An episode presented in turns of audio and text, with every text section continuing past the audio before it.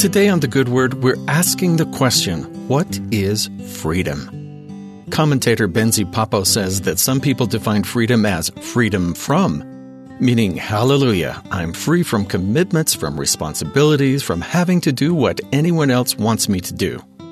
Others define freedom as freedom to, meaning at last I can choose to do what I want, make my own decisions about everything in life.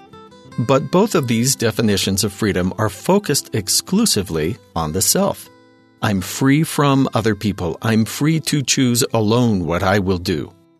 But freedom is just one side of a coin, and you can't have one side of the coin without also receiving the other side. And the other side of the coin of freedom is accountability. Yes, you can choose on your own, but there are consequences to your actions and some actions may cause you to lose your freedom. Real freedom is freedom of thought and intention and freedom to act for the best consequences, to accept responsibility not only for ourselves, but with how we interact with and bless others.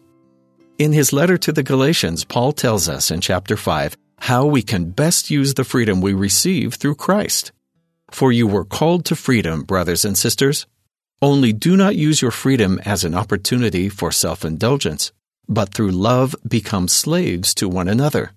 For the whole law is summed up in a single commandment You shall love your neighbor as yourself.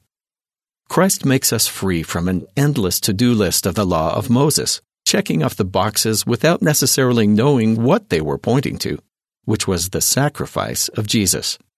Paul helps us know how to exercise our freedom from sin and a pained conscience to fulfill the intent of the law described by Jesus as the second great commandment to love our neighbor as ourselves. Paul phrases it this way by becoming slaves to one another. In using our freedom this way, we receive joy and grace and the happy consequences of choosing to answer the call of Jesus to come follow me. This is what Paul wishes to the Galatians as well, as he concludes his letter to them May the grace of our Lord Jesus Christ be with your spirit, brothers and sisters. Amen. And that's the good word.